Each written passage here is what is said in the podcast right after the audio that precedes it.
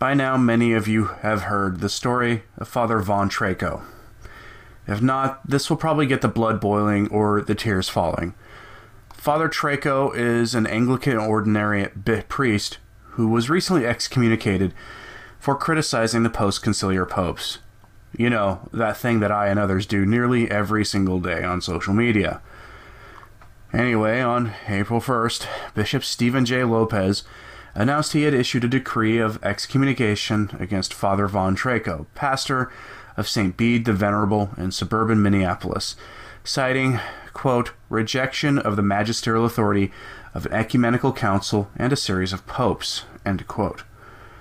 The charge stems from a homily Father Trecho delivered on November 25th, 2018, on the Solemnity of Our Lord Jesus Christ, King of the Universe. In that homily, which can easily be found online at the Remnant's YouTube channel under the title The Father's Grapes and the Children's Teeth, the homily was based on Ezekiel 18:2, which declares, quote, the fathers have eaten sour grapes, and the teeth of the children are set on edge. I actually remember when this homily went public nearly 9 months after the fact, because it was that good and that accurate description of our times. I still remember it 9 months later. In the homily, Father Trecho outlined the failures of the popes during and after the Second Vatican Council, and even provided action steps for Catholics so that they can help restore order. This, of course, caused quite a controversy, causing Church Militant to reach out to Father Trecho and ask him about Sedevacantism, to which he replied, quote, thank you for asking this question of me directly. In answer, I can say without any dissimulation that I have never denied the validity of the Second Vatican Council, and I do not now believe, nor have I ever believed, that the Apostolic See is vacant. End quote. I know that some of you will be disappointed in that response from the priest, but any way you cut it, Father Trecho was excommunicated recently for his citing the sins and errors of these popes and other figures and the failures of the council, all of what he said being objectively true. We're going to take a brief break now and answer a question that I am certain will appear in the comments. What is the Anglican Ordinariate? I'll quote the homepage of the Anglican Ordinariate for the answer. Quote, the Pastoral Ordinate of the Chair of St. Peter is a structure similar to a diocese that was created by the Vatican in 2012 for former Anglican communities and clergy seeking to become Catholic. Members of the Ordinariate are fully Roman Catholic, while retaining elements of Anglican heritage in their celebration of Mass and in the hospitalities and ministries of their Catholic parishes. Based in Houston, Texas, the Ordinariate includes communities throughout the United States and Canada. Our Lady of Walsingham in Houston is the principal church. Other large communities include St. Luke, Bladensburg, Maryland, Christ the King, Towson, Maryland, Church of the Incarnation, Orlando, Florida, and St. Thomas More in Scranton, Pennsylvania. Ordinary groups and clergy are located in areas such as Maryland, Texas, California, Iowa, Alabama, New York, and South Carolina, Oshawa, Victoria, Ottawa, and Calgary. Based in Houston, Texas, the Personal Ordinariate of the Chair of St. Peter has more than 40 Roman Catholic parishes and communities across the U.S. and Canada.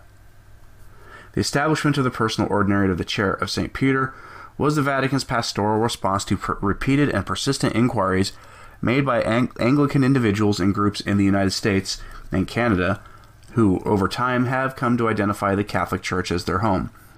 Those joining the Ordinariate have discerned they are truly Catholic in what they believe and desire full membership in the Catholic Church. In November 2009, in response to these repeated and persistent inquiries from Anglican groups worldwide, Pope Benedict XVI issued an apostolic constitution called Anglicanorum Coetibus. This document authorized the creation of ordinariates. These communities are Catholic yet retain elements of Anglican heritage and liturgical practice. Ordinariates also have been established by the Vatican in the UK in 2011 and Australia in 2012. End rather lengthy quote.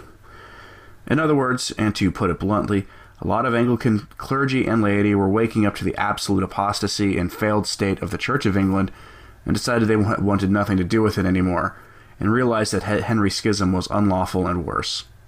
They petitioned the Vatican, who allowed them to keep a modified version of their liturgy and prayer book, and then welcomed them into the Church.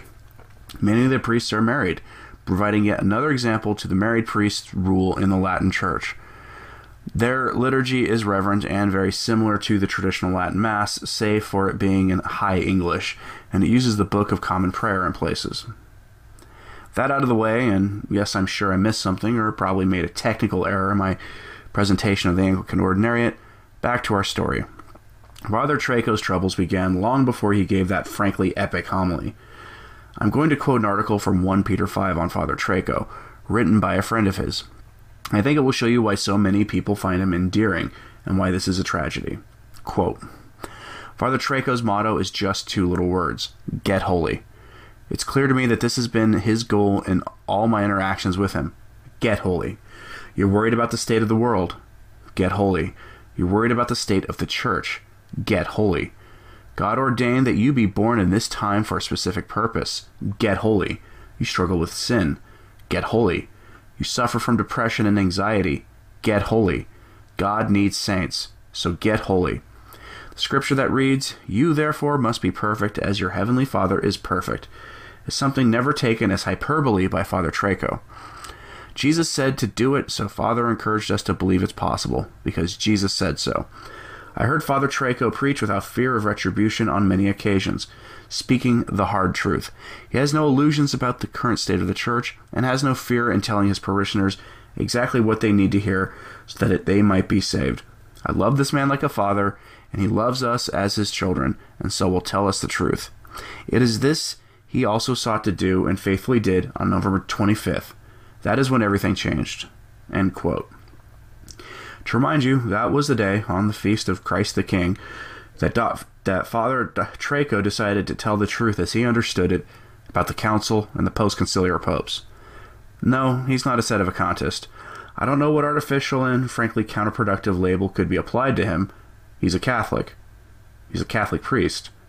One of the rare sort who has a spine, a brain, and a heart, and they seem to work together instead of against each other. I keep harping on about the plague of cowardice in the church today. Father Trecho is not one of those cowards. He spoke the truth and has since been excommunicated for his troubles. In the post-conciliar era, it seems that excommunication has been used as a political tool primarily. I know it's always been used that way to some degree, but in the past 60 years it's been used that way very nearly exclusively.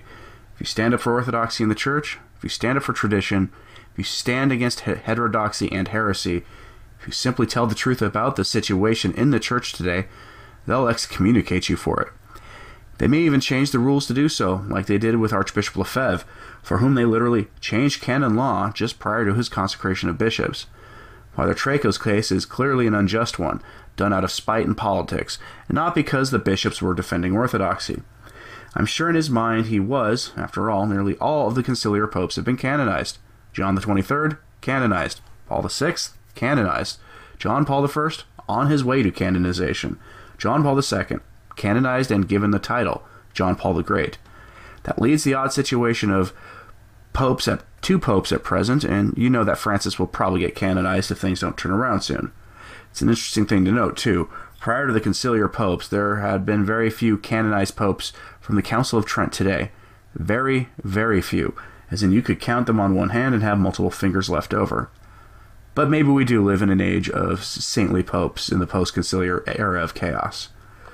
Father Trecho was probably excommunicated for criticizing the actions of canonized saints, and the ecumenical pastoral council that we keep being told wasn't infallible and binding on the conscience of Catholics, while it is constantly treated as if it was infallible and binding on the conscience of Catholics.